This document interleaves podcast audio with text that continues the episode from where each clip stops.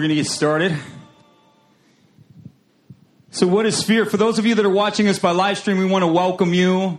We love you. You could be doing anything you wanted this morning, but you're watching us, and we are very honored by that. We want to give all of our Elevate family a virtual hug and a virtual high five. I want to bless you with that. Um, our director of shall we say, our ministry director of, of, of affairs has told me some people are wondering how they give. So there's a couple of ways that you can give. You can go online, elevatemiamichurch.com, and there should be a donate button, and you can give through PayPal. In- instructions are pretty simple. And then also, she's had some people that were asking if they could mail it in. You can mail it in. Again, if you want the information, you can go on uh, Elevate Miami Church's website, 2801 Southwest 31st Avenue, Miami, Florida, 33133. That's right. So there we are. It's our Father's business. We appreciate your faithfulness during this time. Um, so fear, what is fear? We're talking about faith. We're talking about fear. Fear is a distressing emotion of something that hasn't happened yet. There's a lot of fear in our world today, if you haven't noticed. And the questions happen where what do you do when life is beyond your control? What do you do when everything that you have been working on stops working? What do you do when everything you've depended upon can no longer be depended upon? And what happens in times of fear and these times of crisis that come upon our land and upon our lives? Tensions rise, right? And people lose sleep, can't sleep, get tense, get everybody gets a little testy because no one knows what's going to happen. If we're Christians, we have a worldview that tells us that this type of thing is, is a normalcy of our lives. What the Bible predicts is the coming age. Jesus is coming back. He will establish his kingdom. Things will not always stay the way that they are. And the Bible tells us that wave upon wave of calamity will come upon the earth because it's what's bringing forth a kingdom those waves will get closer together and those waves will get more and more intense as the hour draws near. Now, is this the hour? This isn't the hour, but this definitely is a wave. It's like a contraction, like a woman giving birth. She contracts, false contractions. Anybody giving birth here? You know what I'm talking about? It's a wave of contractions. This is a wave of contractions. We've never seen something quite like this. It's not necessarily the virus, it's not necessarily the, it's the circumstances surrounding the virus that are the most distressing. The whole world is swaying with this. The Bible says this in Luke chapter 21. Jesus says, On the earth there will be the distress of nations and perplexity. The seas will heave and the waves will roar, and men's hearts will fail them from fear and uncertainty of the things that are to come.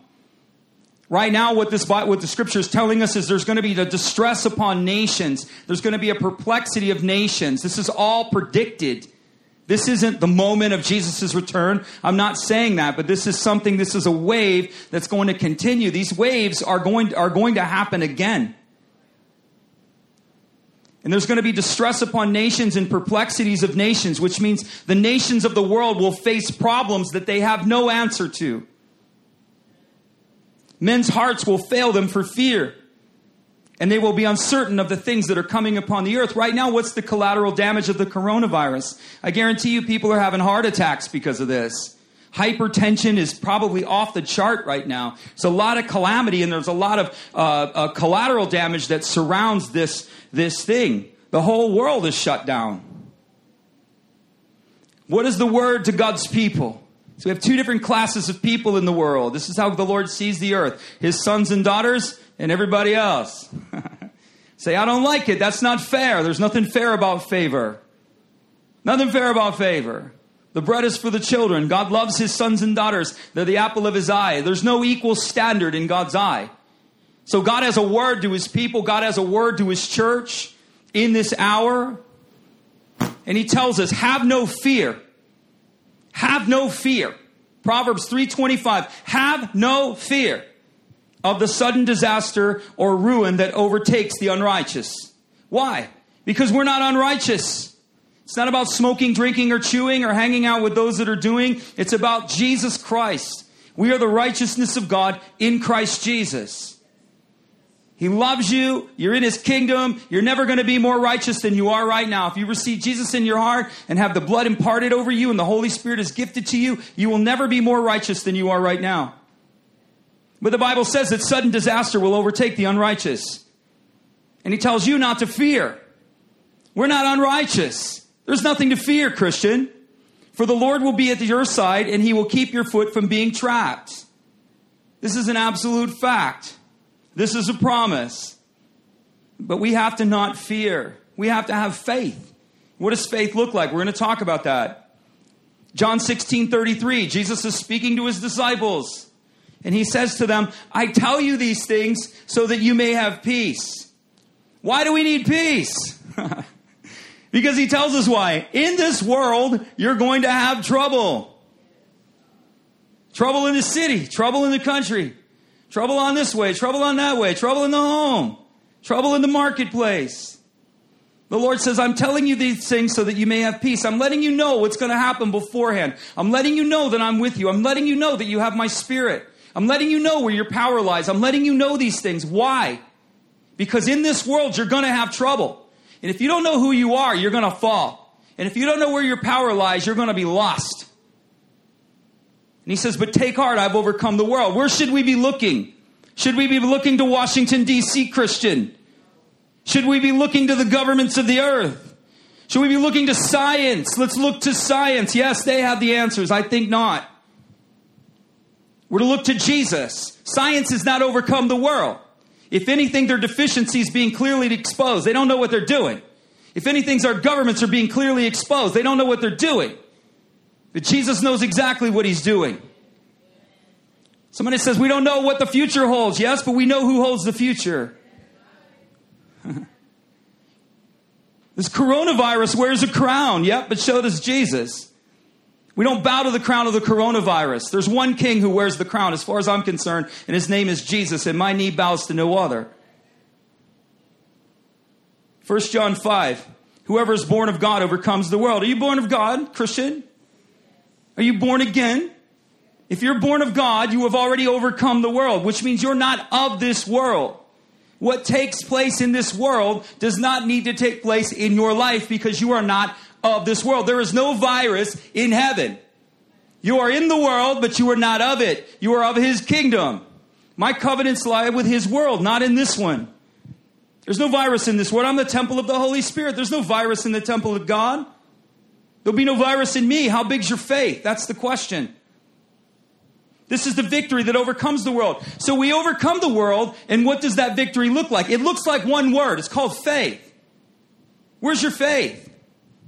Whose report are you going to believe? The Bible says you will pass through the waters and they will not overtake you. You will go through the fires and they will not burn you. That's what Jesus says. The culture says these waters are coming over you. Oh, we're all going down. Who told you that? Who told you that? I believe God is looking for a Joshua and a Caleb generation in this hour who say we can take the land because God is with us who say no evil will befall us because God is with us, who know who they are. We're sons and daughters. We are not common. Yet the reaction of the believer in this hour is anything but uncommon. We parrot the same words. We react the same things. We hide in our beds. We put blankets over our head. Fear, fear, run for your lives, run for your lives. Christians are no different than the world because we don't know who we are. And we don't know who he is. We don't know the power that's been given to us. Jesus told the Pharisees, You are ignorant of the Word of God and you are ignorant of the power of God. We have Sadducees in our churches. They don't know the Word and they don't know His power. We placate it, we wink at it, We pretend like we do. Well, demonstrate it. Demonstrate it. Paul told the Corinthian church, I did not come to you with cunning words. I came to you with demonstration and power. This is an opportunity to do demonstration and power. Well, Pastor, we just got to be safe, you know. Be safe. If you're at risk, be safe. If you're freaked out, be safe. But do not criticize those who stand in faith. Do not point fingers or throw stones at God's prophets who stand in faith. Do no such thing. Do not partner with the spirit of the age. Jesus demands a response of faith no matter the circumstances. Without faith, it's impossible to please God. Is that a poem? For they that come to him must believe that he is, and he's a rewarder of those who seek him. Well, we got to have wisdom. Wisdom is found in the Spirit, wisdom is found in Jesus Christ. Wisdom is not found in the earth. Wisdom is at the right hand of God, the Bible says. What kind of wisdom are we looking for? Man's wisdom, cultural wisdom, or heavenly wisdom? We have to confront these questions. We need more than wisdom in this hour. We need revelation. We need an ability to see. We need a revealed word. We need a revealed idea, a revealed concept. James is a great book of instruction for times of trial. in the book of James, my least favorite verse of all time, but I quote it and I try to apply it to my life as often as I can. Jesus says, My brothers and sisters, you know the verse, and some of you are gripping down because here it comes. When you fall into various trials, rejoice. What is God asking us in this trial? Rejoice. Rejoice. What should our message be? Rejoice. How should we reflect to our neighbors? Rejoice. Be assured that the testing of your faith, which is through experience, will produce endurance. That endurance will lead to spiritual maturity and inner peace. And let the endurance have its perfect result and do not and let it do a thorough work, so that you may be perfect and complete, lacking nothing in your faith.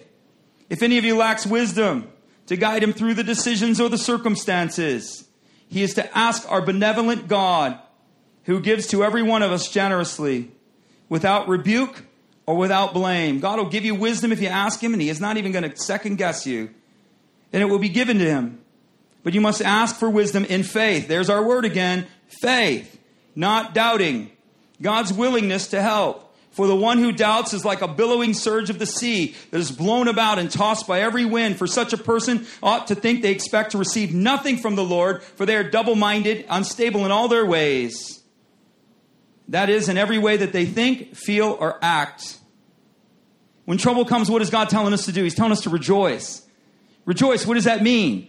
It's the word rejoice. You say, I don't have any joy, Pastor. That's why the word re is there. Go find it. Go find it. It's telling you, go get joy. Where's joy? Remember the joy of your salvation. There's one. Can we rejoice in that? Can we rejoice that God is for us and not against us? That no weapon formed against us will prosper? Can we rejoice in that? Nothing will separate us from the love of God. Can we rejoice in the fact that what the world seeks in, the, the believer walks upon? Peter walked on the sea by faith. By faith. The world can sink in this, in this flood, but we will not. We will not. We're sons and daughters of the Most High God. We have to take our rightful place. We have to demonstrate who we are. We are not of this world. The pressure on the Christian is to be like everybody else. Good luck. As for me and my house, joy is an inward knowing and centered in peace, available only in the Holy Spirit. Where do you get joy? Joy is in the Spirit. So if you don't know the Holy Spirit, you're not going to have joy. So how do I read joy? Just get in the Holy Spirit and joy comes to you. Enter into the presence of the Lord. Let His Spirit come into you and move through you, who is yours by right of inheritance. The Spirit of God belongs to every believer. Don't shut him out. We, create, we treat him like crazy Uncle Bill. We put him in a corner. He's there. We just don't really acknowledge him much. The Holy Spirit is the government of heaven come down. He's the power. He's the one who executes all that Jesus died for and manifests it into our world. That's who He is. You neglect the Holy Spirit, you're not going to have joy. If you neglect the Holy Spirit, you're not going to have access to true wisdom. If you neglect the Holy Spirit, you without a doubt are not going to have revelation. Without a doubt. It's your choice to rejoice. Rejoicing is a choice. It's a choice. Nobody's going to do it for you. It's not going to come upon you like a Reader's Digest check. Here we are. Boom. Balloons and confetti at the door. Here's joy. Most people, when joy came to their door, they'd slam the door in their face. They prefer misery over joy. We must rejoice. We have to go and find it. Find something to be happy about. In the book of Acts, Paul's brought before King Agrippa. He's standing in chains and rags, having been dragged out of a dungeon. And Paul looks at the king in rags and in chains, and he says, I think myself happy this day, King Agrippa. Is that your reaction? Do you think yourself happy? I think Christians would do a lot of good to themselves if they would just start to think themselves happy. We watch the news for five hours, but we can't open our Bibles for five minutes. The news has nothing good to say right now. They're in fear. You think they have the answers?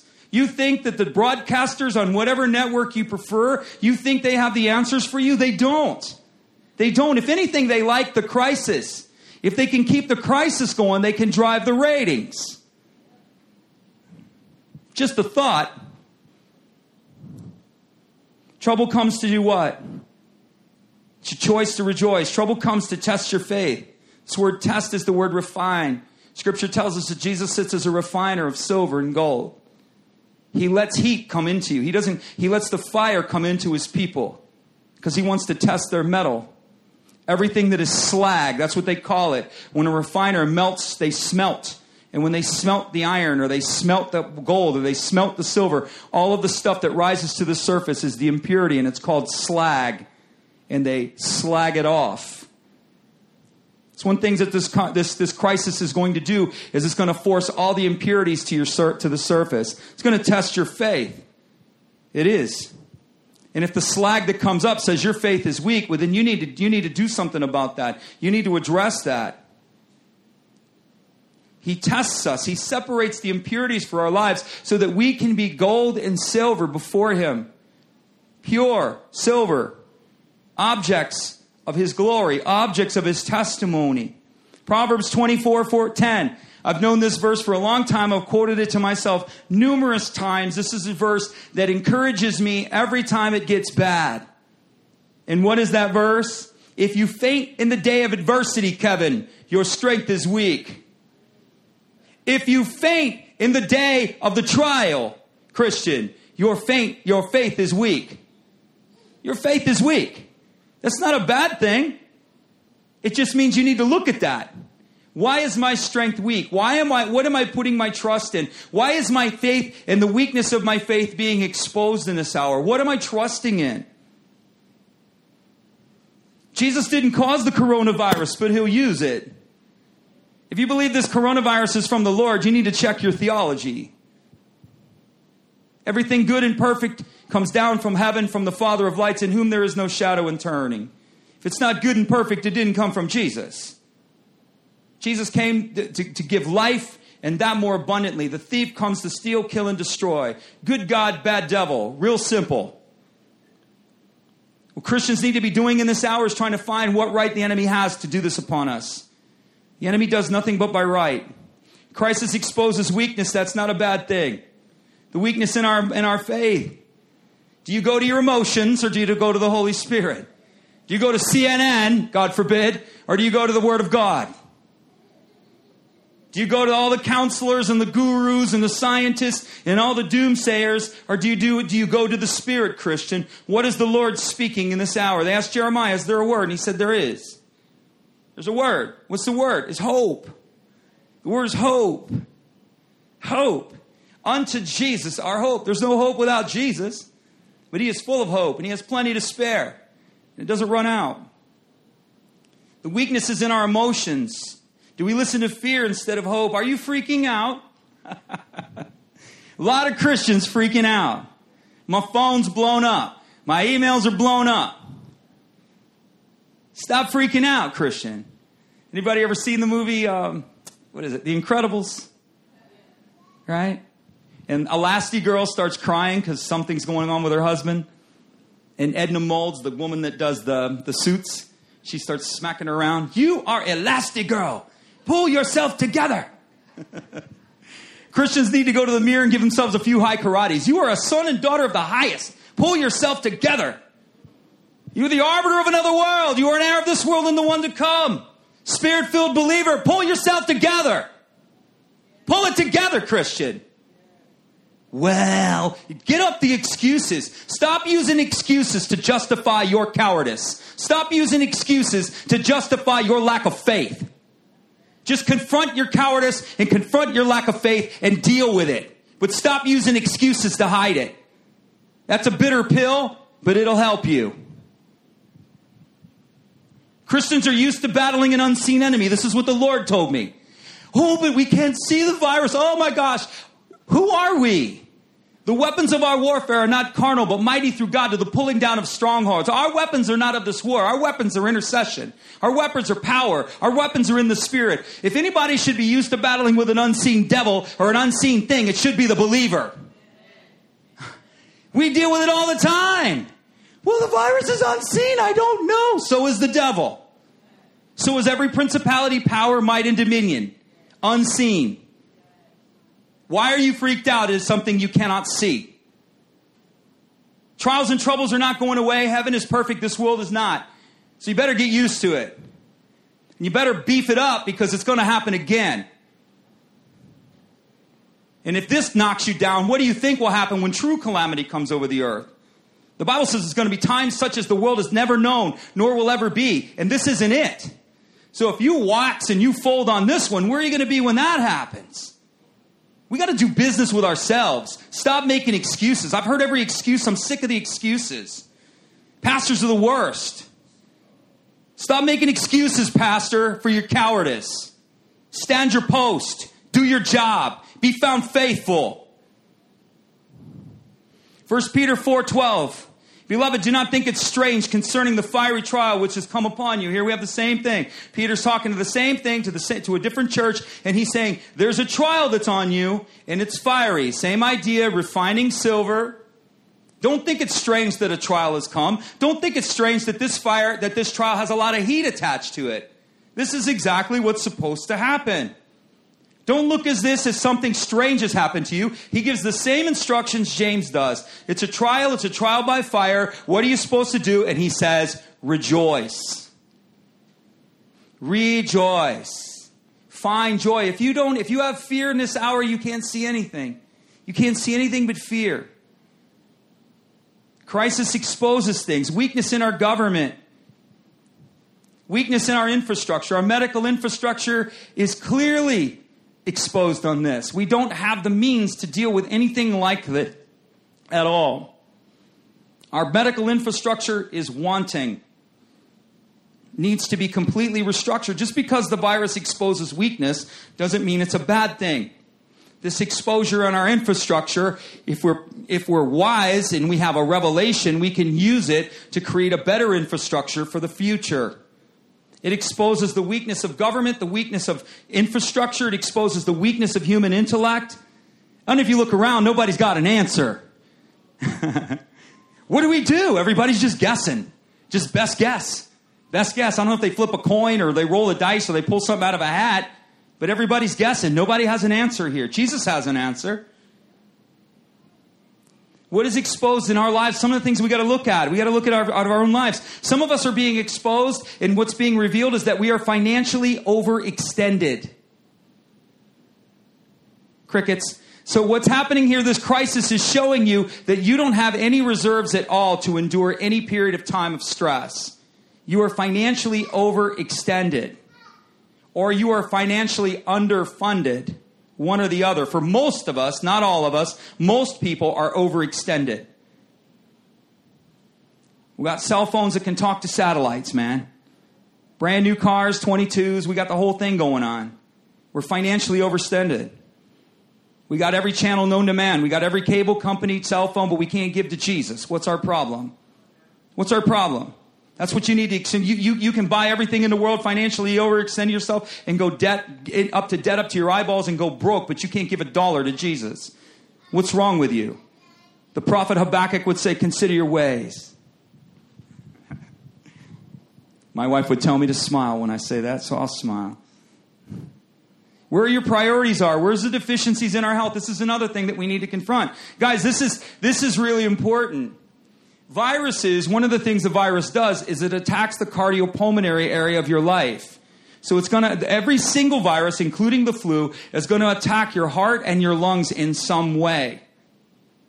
And if we do not at this time realize that if we're if this is exposing us, we need to get our cardiovascular strength higher and we need to get our lung capacity higher. We need to stop whatever it is we're doing and realize if we've jeopardized our bodies or compromised our body, it's exposing weaknesses. People with pre existing conditions, weak livers, fatty livers, toxified livers, the, the body cannot handle it. If you're somebody who's pre diabetic, you need to deal with that. People with diabetes, liver issues, kidney issues, they're vulnerable to this. You need to change your lifestyle, and the time is now. Sherry and I were talking. I'm like, man, I'm, you know, I'm getting in shape, man. I mean, I don't have to be buff or nothing, but I'm getting my cardiovascular up and I'm getting my lung capacity up. Doesn't mean we all got to walk around like bodybuilders, but the cardiovascular and the pulmonary, we've got to work on that. We got to deal with certain things. Bad food, bad habits, bad environments. This is a, st- a statistic. 60% of all health related problems are a result of chronic lifestyle choices. We commit suicide with a knife and a fork. But I don't like broccoli. Nobody does. Nobody does. There's a few people that do. Shelly's like, I love broccoli. I have a friend, he, he eats it raw right out of the bag. There's a, it reminds me of a story of another guy. Guy had a heart attack. Pastor went to going out to dinner with a bunch of other guys, and they're all buying him lunch and they're buying him everything. And they're like, "You're like John, you want dessert?" And he goes, "No, I don't want dessert." And they go, "John, you don't like dessert?" He goes, "Oh, I love dessert." He's like, "I just like living more." Some of us got to make that choice. You say, "I love pizza," but do you like living more? We have to educate ourselves on this and get better at this and, and, change. So we, we can use this moment as a positive. We can use this moment to kind of recalibrate our lives and focus on different things and make shifts and changes that are important. The crisis produces endurance. Anybody ever heard what doesn't kill, what doesn't kill you makes you stronger? I think there's a song about that. That's gospel. The Bible says the testing of our faith produces endurance. We're South Floridians. We have a lot of endurance to crisis, don't we? I mean, if you look around Miami and you look around certain parts of our area, people are indifferent to this. They're like, this is nothing. Why? Because we deal with hurricanes every single year. Weeks of stress. Hurricanes in the hurricanes out there. It's in the lower part of here. We all know where it is on the line. We know where Miami is on the line. We look at it. We, we can judge the model we can judge the model probably better than most meteorologists in Miami. We can all look at that and we're going, nah, that ain't coming here. Nah, it's not coming here. We're so used to this. And it's weeks of stress. If you've ever been through a hurricane, the news just keeps driving that cycle at you. You got to prepare. You got to prepare. You got to prepare. It's endless. That you'd think the world was ending every single year. In South Florida, particularly Miami, we deal with this all the time. The world is ending every hurricane season. Life as we know it is about to explode every hurricane season. And so people in Miami have a higher level of endurance for crisis, for better or worse. It's just because we've been conditioned, we've been through everything, we've been stressed out. In Miami, they're like, it's a category two. You need to run for the hills, run for your lives. And most people in Miami are like, come on. Call me when it's a four and I'll think about it. Why? Because we've been through it so many times. We've been through it. We know what a Cat 2 does. We know what a Cat 3 does. We know what a Cat 4 does. And we definitely know what a Cat 5 does. What happened when Andrew came through here? It exposed weaknesses. Where? Weaknesses in our distribution channels, weaknesses in our home building, weaknesses all across the board. That crisis exposed weaknesses. We had homes down here that literally blew up, like exploded. Country Walk was like a box of toothpicks. Anybody remember that? When they flew over, it looked like somebody threw a bunch of toothpicks on the ground. That, those homes just blew up. So what did that crisis do? It, it made the state of Florida, and in particular, Miami's emergency management is a model for the country. People that do emergency management, they model it off of Miami and the state of Florida because we're so used to it. We got really good. Why? Because the crisis exposed our weakness. Our homes are pretty well built now, aren't they? Right? Most people that have been through hurricanes, they're looking, they can look at the home and they're going, I'm not living here. Why? This is a great house because this isn't hurricane proof. We know because it exposed the weakness in our building codes. So our building codes are the strictest in the nation. So crisis does not necessarily reveal bad things if we can use this for something good. Our hospitals can be better than ever. We can be better equipped for this. This is going to be something good if we allow it. But if fear rules us and we make indecisions, or if we're going to just let ourselves be ruled by hype and panic, that's no good for anybody. For anybody. We're used to cleared shelves, aren't we? Right? Hurricane season, you can't find water. You can't. Ice, forget about it, man. We all know the drill. We all got our go bag. we know exactly the routine. All right, category four, it's probably going to come ashore. Get money, get gas, stock up on food, make sure you got a generator, you have access to it, make sure you got plenty of gas to get through. We, we know the drill. But we didn't know the drill 30 years ago when Andrew hit, but we know the drill now. It's amazing.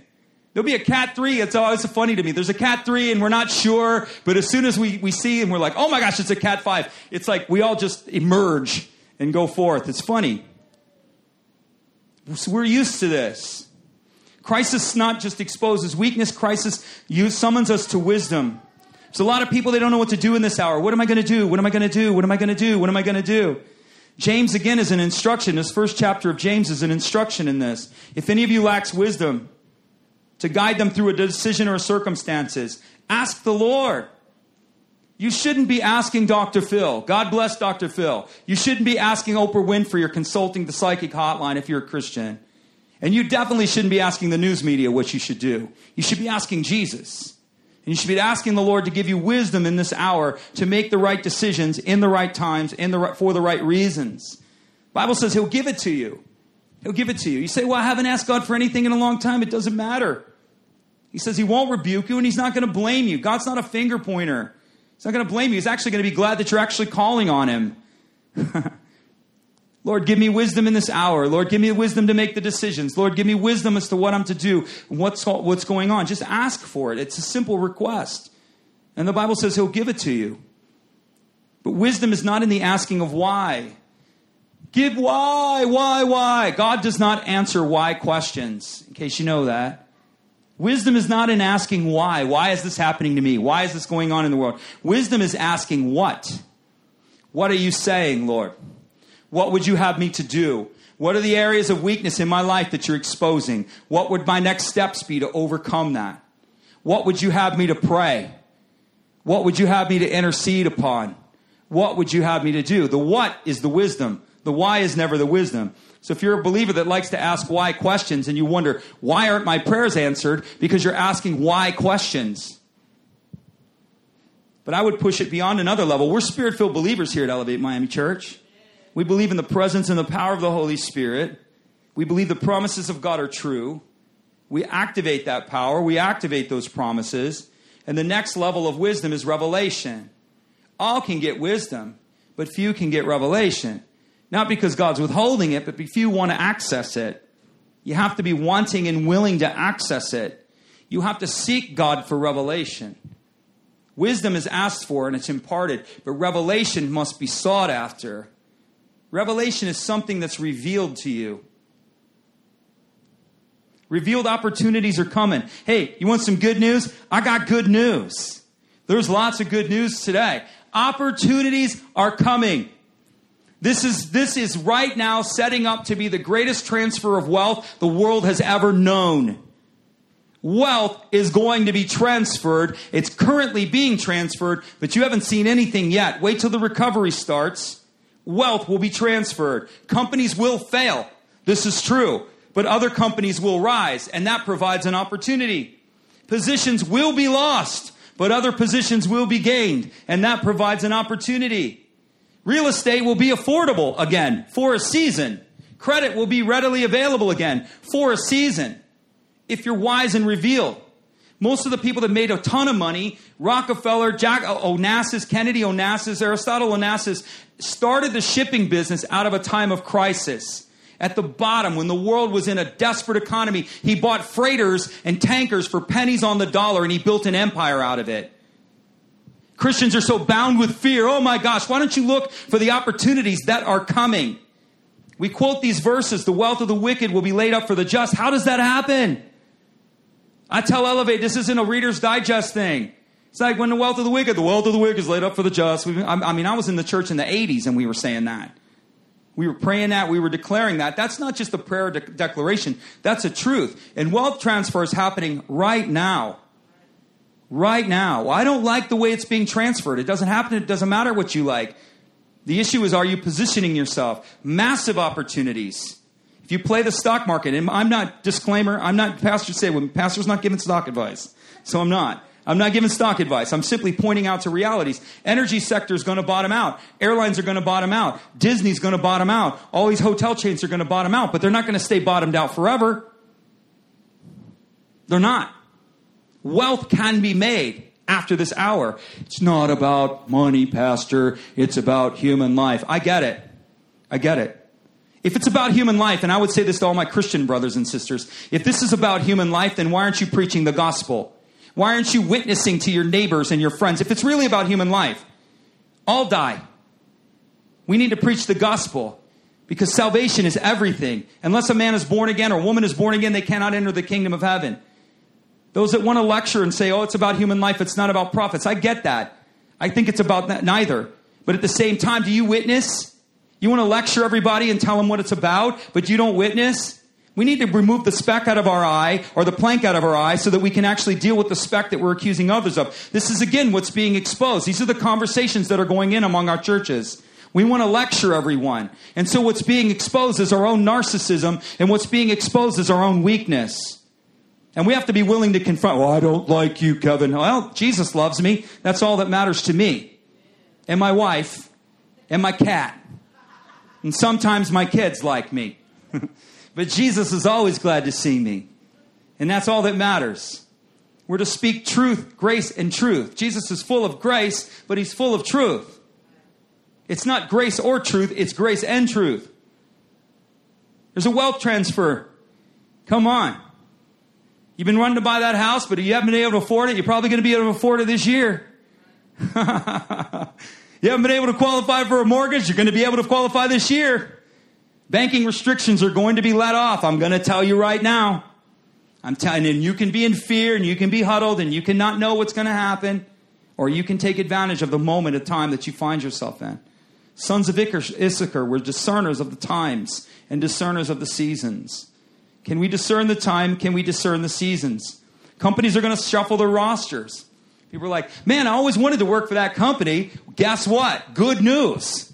They're going to, I'm telling you now, co- companies are going to get rid of all of their dead weight, all of their non productive employees. They're going to use this as a nexus moment to shed that dead weight. And those positions will open up again, but they're going to be looking for a different hire. Just a thought. Are you positioning yourself for that? The Lord's been dealing with me. Don't sleep in the time of harvest, Kevin. Do not sleep in the time of harvest. Great favor and great opportunities are afforded to the believer in this time and what's coming forth. Great time. So I don't believe that. What about other people? There's nothing fair about favor. We have got to get that. Most people can't see or hear anything because they're paralyzed by fear. And so they need this kind of word said to them. We have to speak it, we have to reveal it. Jesus loves you, He's for you even when you're against you. That's good news. We got to realize this. This is again James. Double mindedness cancels out the kingdom. You're either going to believe Jesus and his promises or you're going to believe what the culture says. You're going to believe it. You're either going to believe that God is good, that this time is going to pass, and that God is going to use this down cycle to create a tremendous up cycle, or you're going to believe what the doomsayers are saying that it's all over. The world is not going to end by a coronavirus, Christian. Know your Bible. The world is not ending because of uh, uh, environmental disaster, not in the scripture. The world is not ending because of a virus, not in your scripture. Why are you afraid? You should know these things. Jesus said, I've told you this so you would know. I told you this so you would understand. I told you this so you wouldn't be afraid. When we're double minded, we cancel the power of the kingdom. The children of Israel could not enter the promised land. Joshua and Caleb were saying yes with the Lord, and all of the other people were saying no. And so the power of the kingdom was canceled for an entire generation. Because a whole swath of people, 10 of them said, We can't do it. We're afraid. We're grasshoppers. We can't face it. Joshua and Caleb said, We can because of Jesus. The Lord is with us. But because of that generation made a covenant and they chose the way of the culture, the power of the kingdom was canceled for that generation. You have to make up your mind whose report are you going to believe? What word are you going to stand on? we stand on Jesus' word. Let me give you some, some practical tips. My word to you, Christian, is rise to the level of your birth. Know who you are. Stop playing gospel and start being gospel. Stop being a Christian and stop living the lifestyle of a kingdom believer. That's the challenge. Read your Bible. There's a word. I'm locked in my house. I don't know what to do. Read your Bible. Put the audio Bible on. Just listen to it. Worship. That's another one. Five hours on the news, and we can't open the Bible for five minutes. The news has nothing good to say, guys, in this hour.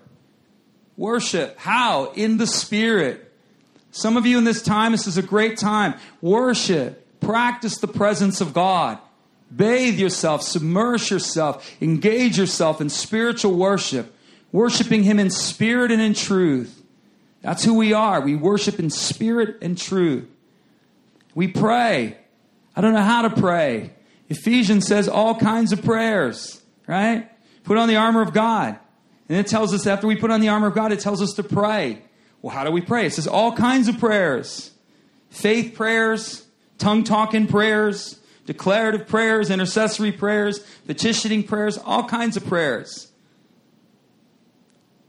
There's a lot of charismatic believers. There's a lot of born again Christians who speak in tongues. And you haven't spoken in tongues in 15 years. I challenge you light the kiln, light the furnace, light the fire. You don't have to run down the street praying in tongues, but get alone before the Lord and begin to pray in tongues. The Bible says when you pray in tongues, you pray the perfect will of God. You want to pray the perfect will of God? Intercede in tongues. You say, I don't know what I'm saying, but Jesus does. Jesus knows exactly what you're saying. He's not afraid. 1 Peter 4:10 says this, each one of us has received a gift. You know what that gift is? It, whatever Jesus has given to us, in this time we're supposed to be ministers of it. Whatever the Lord has given you, if it's compassion, minister compassion. If it's prayer, minister prayer. If it's faith, minister faith. If it's hope, minister hope. If it's scripture, love, kindness, compassion, whatever the gift is, if it's healing, minister healing. If it's prophetic, begin to decree. Minister it. Whatever you have, minister it now. As good stewards of the manifold grace of God. You know what that tells us? Manifold grace of God. Grace is spiritual power moving in love. That's what grace is. The power of God, the Spirit of God moving in love. That's the essence of grace. And the Bible says we are stewards of the multidimensional grace of God, which means if we're stewards, we have a responsibility, right? Stewards in the Bible, Jesus was pretty clear that when he gives something to stewards, he expects them to produce something with it. And if you don't know that, you should look at the parable of the talents. He entrusted it to the stewards, and he entrusted it to the servants, and he told them, Do something with what I've given. And we're supposed to do something with what we're entrusted with. We're stewards of the multidimensional grace of God, which means there's no one way to minister. As long as it's rooted and flowing in love, there's no one way to minister your gift. Just do it out of love. It's multidimensional. Same spirit, different manifestations. It's time to minister. It's not time to pout. we got a few people here. Let's just say it together. It's time to minister. It's not time to pout. It's not time to pout. Be a blessing to your neighbor. Reach out to people that are around you. Have a message of hope. look at Jim, your neighbor, and say, Oh, this coronavirus, what do you think of it, man? Do you go, Jim, do you know Jesus? Are you born again, Jim? Well, I don't know. I don't know. Is it about human life? Isn't that the, those are the same type of people that lecture and want to tell everybody it's about human life, yet they don't witness their, they don't witness their faith at all. Witness your faith in this hour, Christian. Every tragedy, every transition, every, everything that those things are, are beachheads for the gospel. People don't listen to Jesus when they're riding high. They listen and look for Jesus or they look for hope when they're riding low. And this is a great opportunity for the kingdom. And we should believe God for an anointing for a harvest that is yet to come. I believe God is setting up the deck. He's setting it up. The question isn't whether or not God is setting up the harvest. The question is, is will the workers respond? The harvest is white, the workers are few. Share your faith. What if they reject me? Who cares? Count it all joy. when you're persecuted for my sake or rejected, for my sake. For such we're all before you, the prophets, everyone before you. If we think the culture is going to love us, we, we got the wrong attitude. It's not that we're against the culture, it's that we're of another world. We flow from another angle, we flow from another stream. Our river is a lot greater. Minister. It's time to minister. Say this with me. There's power for my problems. There's power for your problems. Where's the power? The power is in the Spirit. All things that pertain to life and godliness are in the heavenly places. That's the Spirit in Christ Jesus. Your inheritance is in the Spirit in Christ. You must seek Christ in the Spirit and access your inheritance. I don't know how to do that. Why don't you ask Him? Why don't you go into the Spirit? Why don't you begin to commune with Him and say, Lord, how do I draw from my inheritance? How do I do this? You have to change the way that you think. The devil wants to destroy you. There's power for the hour, Christian. There's a there's a there's a Twitter. there's a tweet. There's power for the hour. the power is in the Holy Spirit. He's got a word for you. He's got provision for you. He's got a power for your problem. You have to learn to hear him and do what he tells you. If he says wait, wait. If he says go, go. If he says do, do. If he says get rid of this and do that, then get rid of this and do that. Some people are going to lose their job during this time. You need to go, thank you, Jesus. Because you've just been set free to minister. Some of you have callings on your life and you're too entrapped and entrusted with the, the cares of this world and it chokes out the word. The word can't produce because it's ensnared with the cares of this life. Why don't you go into the spirit and say, Lord, what do I do? I just lost my job. And he says to you, Rejoice. Hallelujah. I've been trying to get your attention for a long time. IBM's had your attention for too long. Now you've now I've got your attention. Wonderful. Others of you have different things. You, you're called to greater things. You're called to positions of influence. Positions of influence within companies are going to open up. They are. They're going to cut, but then they're going to grow and they're going to rehire. Just the way it's going to work. You need to position yourself. I used to do investing for a long time, and I had a banker one time tell me, Kevin, there's no such thing as luck. It's being ready. The question isn't an issue of luck. Oh, that guy got lucky. That guy didn't get lucky, he was ready. Opportunities will present themselves. The question is, are you ready? Are you looking for an opportunity, and are you ready for that opportunity when it will present itself? This is a season of opportunity, Christian. 2020. Why is this happening in 2020? So that we can all get our vision right. I believe God is shaking the vision of the church. I believe God is shaking the perspective of the church. And I believe He's using this to calibrate our 2020 vision so that we would begin to see things correctly and stop looking at the earth and stop looking at the things that are around us and become the people that we truly are. The devil wants to destroy you in this hour, but Jesus wants to develop you. That's the question. What are you going to partner with? Are you going to partner and say, oh, we're going to be destroyed? Or are you going to partner and let the Lord is developing me now? This is going to transform my life. This thing is changing my perspective. This thing is changing my, my attitude. This thing is causing me to evaluate my life in a way that I have never evaluated it before.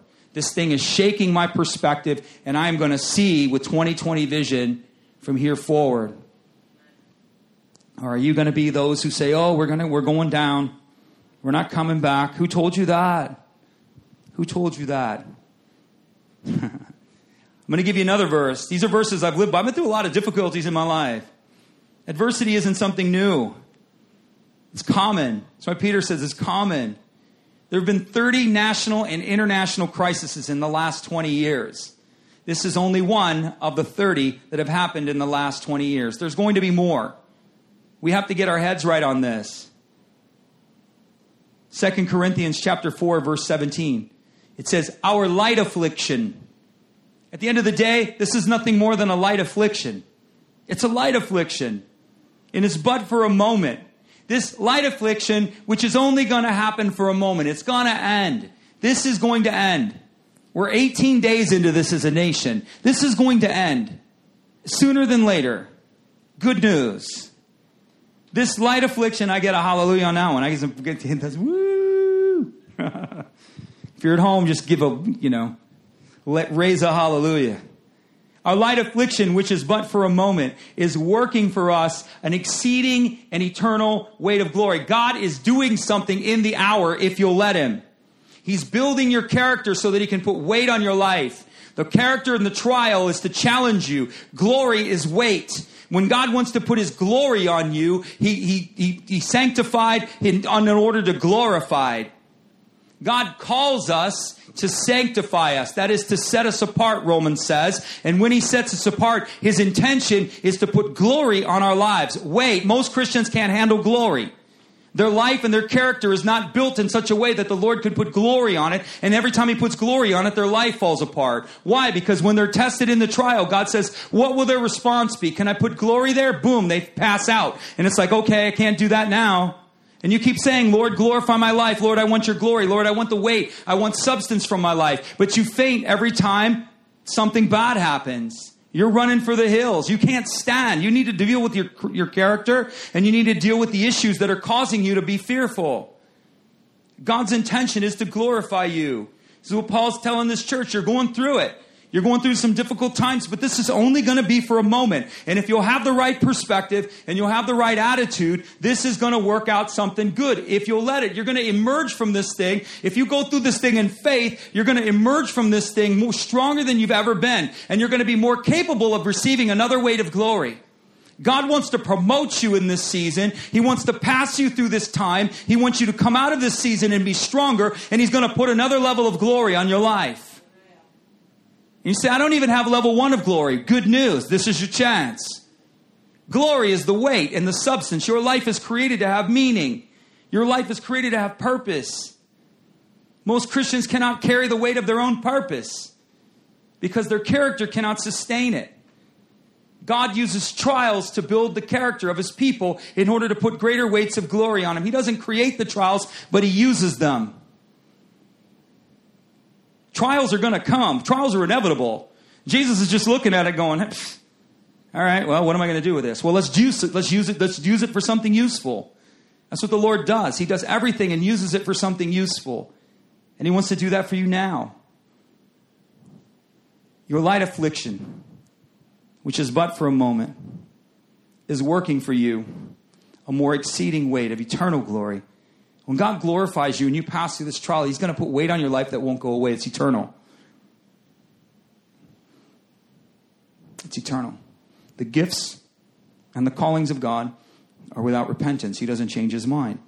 So when you go through this, and the weight of your life or the, the structure of your life is fortified through this trial, you've stood, you've not been a coward, you've not been a chicken, you've demonstrated. It's not faith before people, guys, it's faith before the Lord.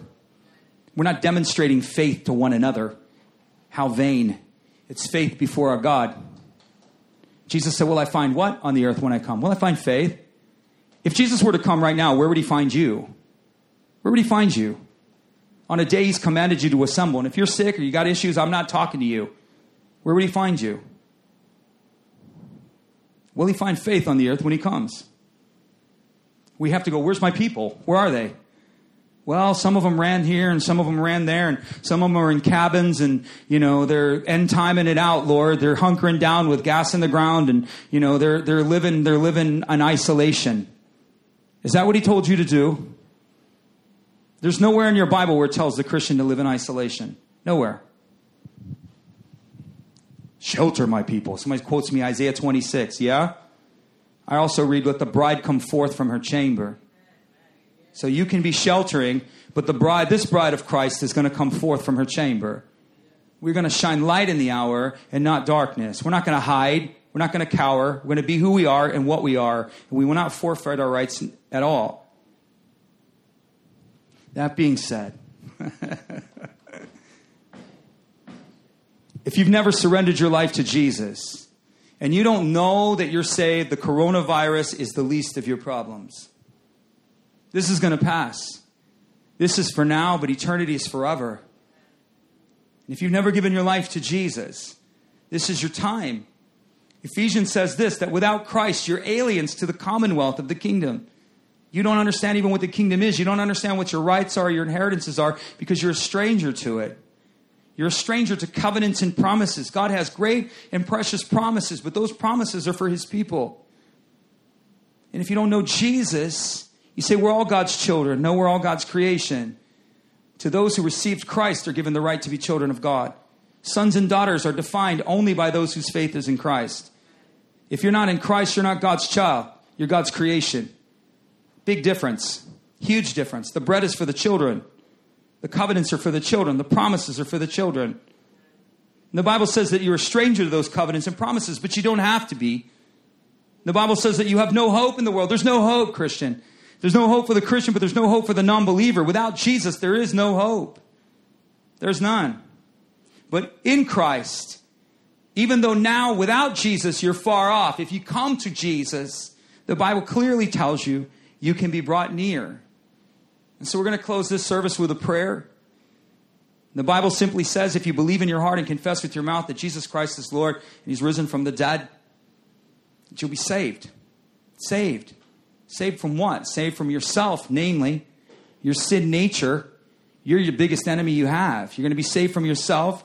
Be saved from the condemnation of sin, saved from eternal condemnation, this is a faithful saying and worthy of all acceptance that Jesus Christ came to save sinners. Without Christ, you're lost. You have no hope. Gandhi can't save you. Buddha can't save you. Allah can't save you. Krishna can't save you. L. Ron Hubbard can't save you. Federal governments can't save you.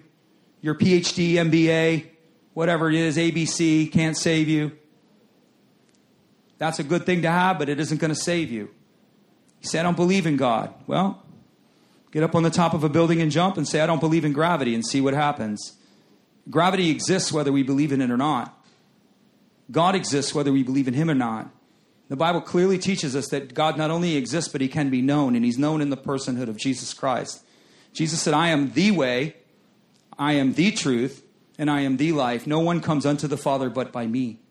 He didn't say, I'm a way. He said, I'm the only way. And you must be born again. You must believe in your heart and confess with your mouth. And so we're going to do a prayer. You say, I don't understand it. There has nothing to do with understanding it. He says, absolutely nothing to do. You can believe and not understand. We get in airplanes and we fly. We don't understand how it works, but we believe it's going to happen. If you didn't believe it was going to happen, you wouldn't get on that plane. We get in cars and we drive them. We don't understand how they work, yet we get in that car expecting it to work. You can believe a lot of things without understanding it. So our prayer is based on belief and not upon understanding. So we're going to pray. We have our social distancing service going on here. so we're all properly spaced. The room is set up in social distancing mode.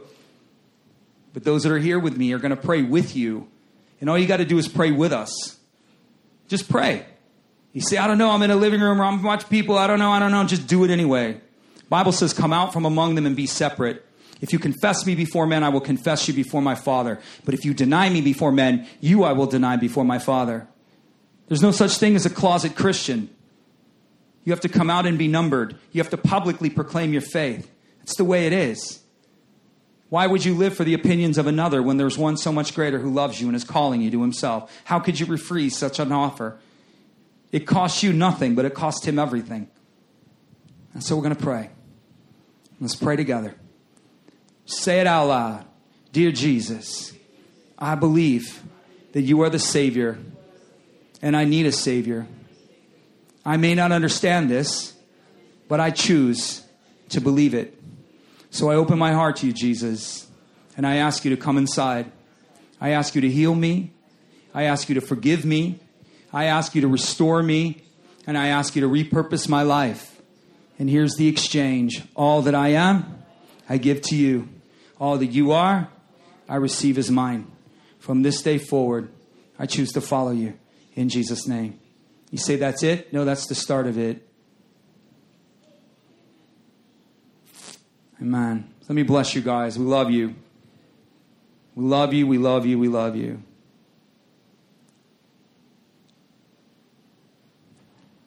May the Lord bless you.